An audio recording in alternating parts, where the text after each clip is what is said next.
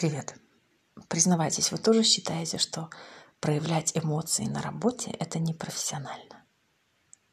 Если да, тогда послушайте этот эпизод, я расскажу историю, а в конце дам практический инструмент, который вам поможет.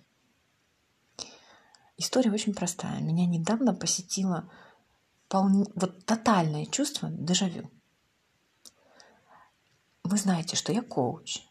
Это индивидуальная работа мы все такие разные. И ни одна коучинговая программа не похожа на другую.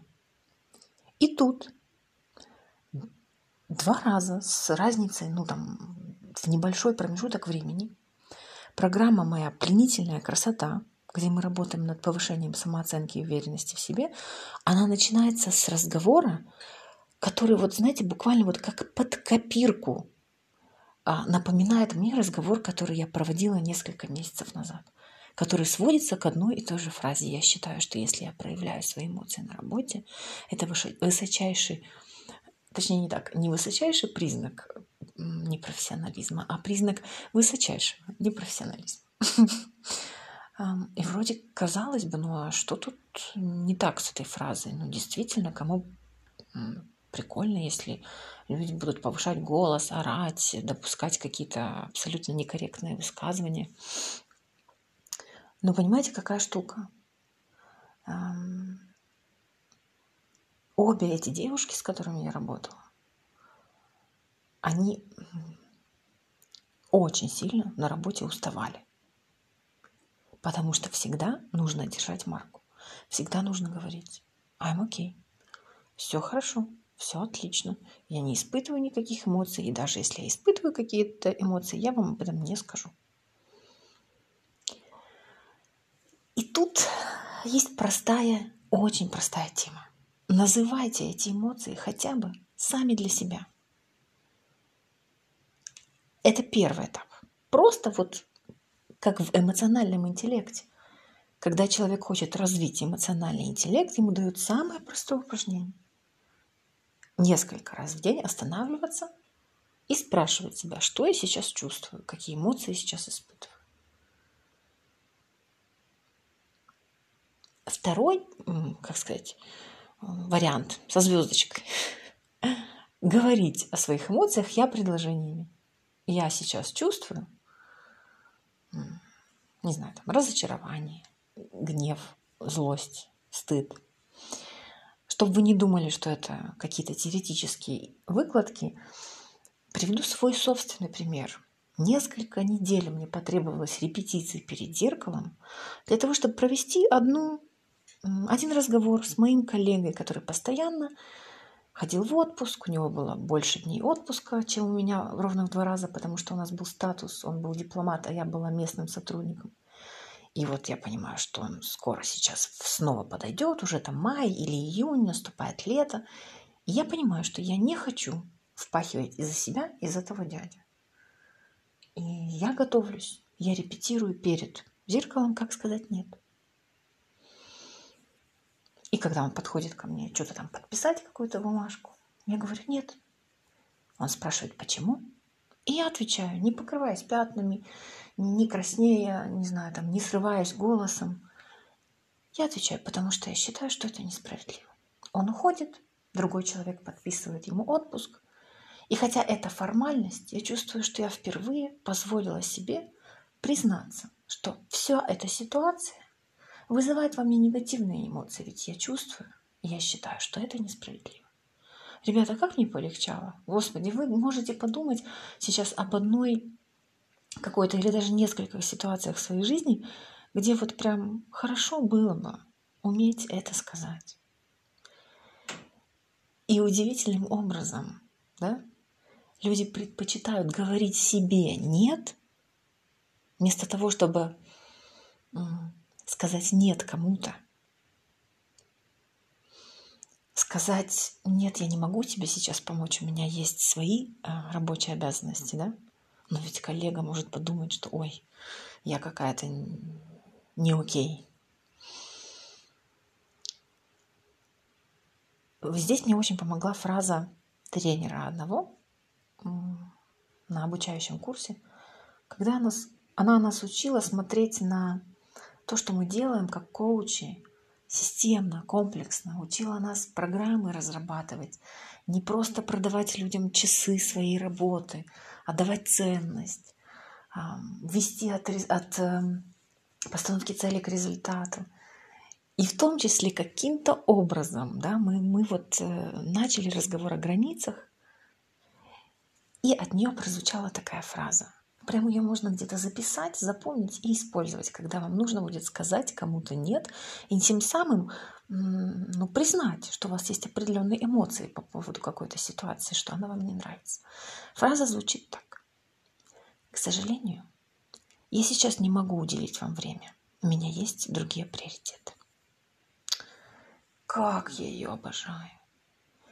Правда, ведь ни грамма нет неуважения к другому человеку. Есть ощущение своих границ. Есть... Эм, знаете, если бы я такое «нет» э, услышала, я бы еще больше захотела с этим человеком сотрудничать. Я не знаю, я бы еще больше уважением к нему прониклась. Поэтому пользуйтесь. Запишите эту фразу, запомните, не знаю, попробуйте подумать, подходит ли она для вас. В ней очень много уважения к обеим сторонам, это очень круто. Она позволяет избежать негативных эмоций, потому что ты берешь какую-то работу, там, ты соглашаешься кому-то помочь, соглашаешься на очередной проект, а потом сидишь и возмущаешься. Какая несправедливая жизнь. Чтоб такого не случилось. Пользуйтесь. Дарю как в свое время когда-то подарили эту фразу мне. Но смотрите, возвращаемся к проявлениям эмоций. На прошлой неделе я, мне на глаза второй раз попалась статья э, по мотивам одной из TED Talks, где автор говорил про семь видов отдыха. Сейчас пос, послушайте, вы поймете, к чему я.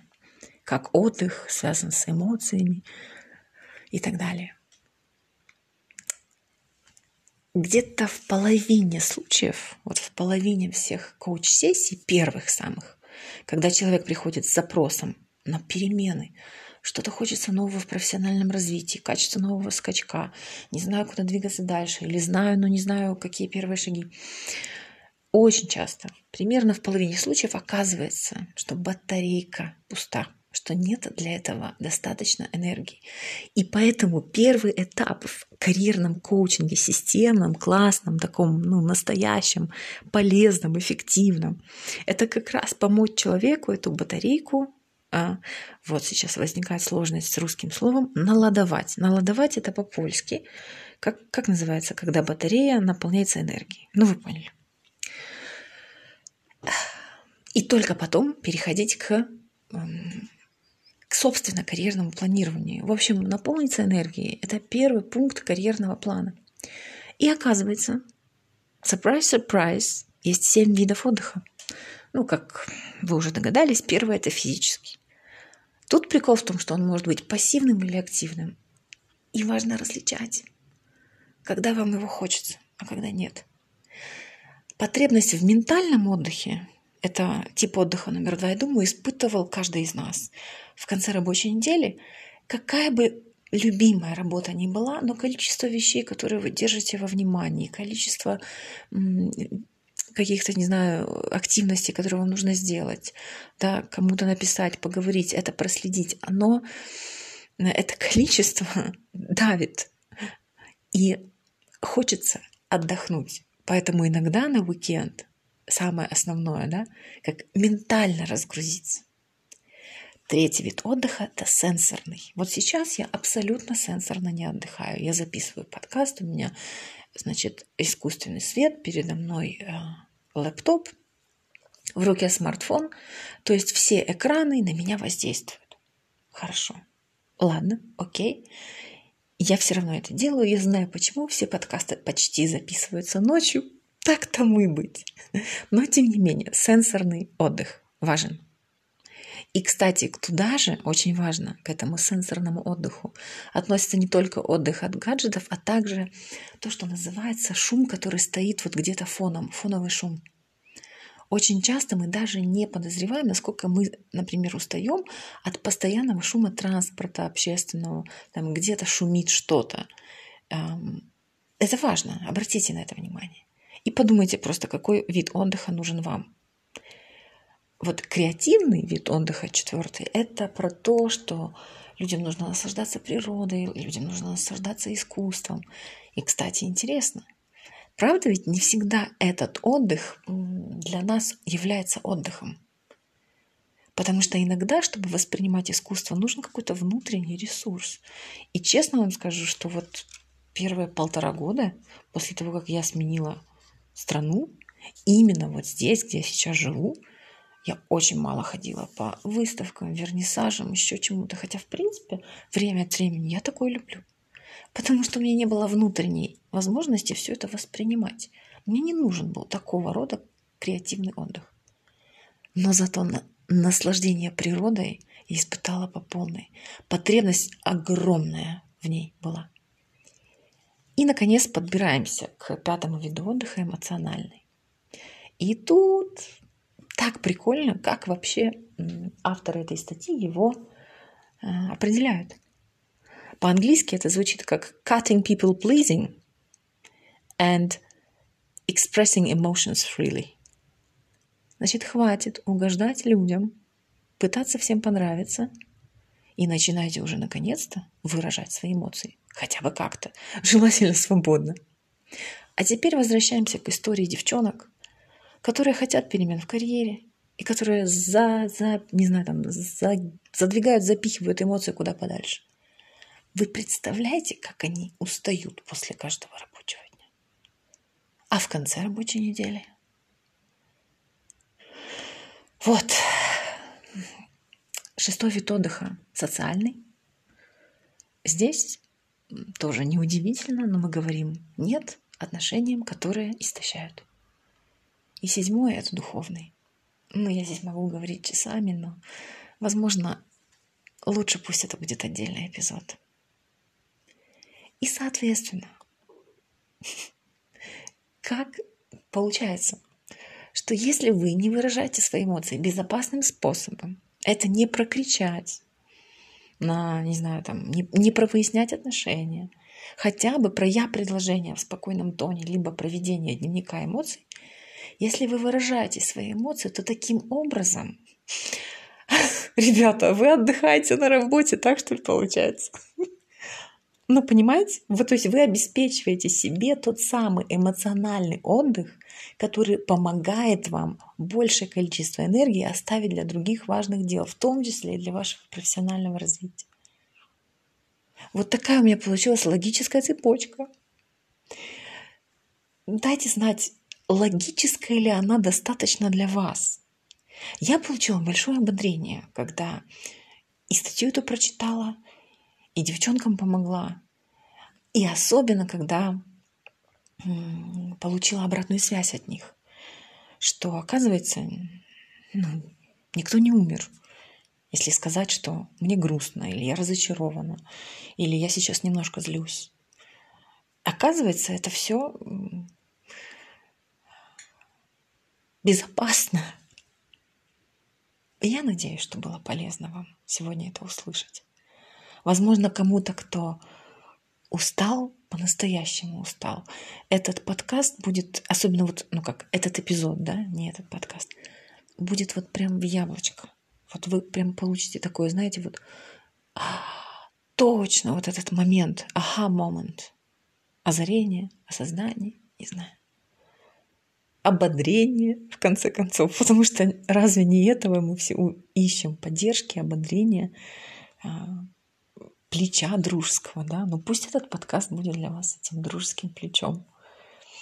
Подумайте, как вы можете безопасно свои эмоции проявлять. Хотя бы самой себе признаваться. Ну, Богу, в молитве, подруге или другу, или знакомому. Просто первый раз сказать, что вам что-то неприятно. Или наоборот приятно. Просто еще люди так воспринимают интересно этот момент, что выражение эмоций это же не только выражение негативных эмоций, это же еще возможность а, раскрасить свою жизнь в совершенно другие тона. Я люблю вас и вам желаю спокойной ночи и безопасного выражения своих эмоций. Люблю вас.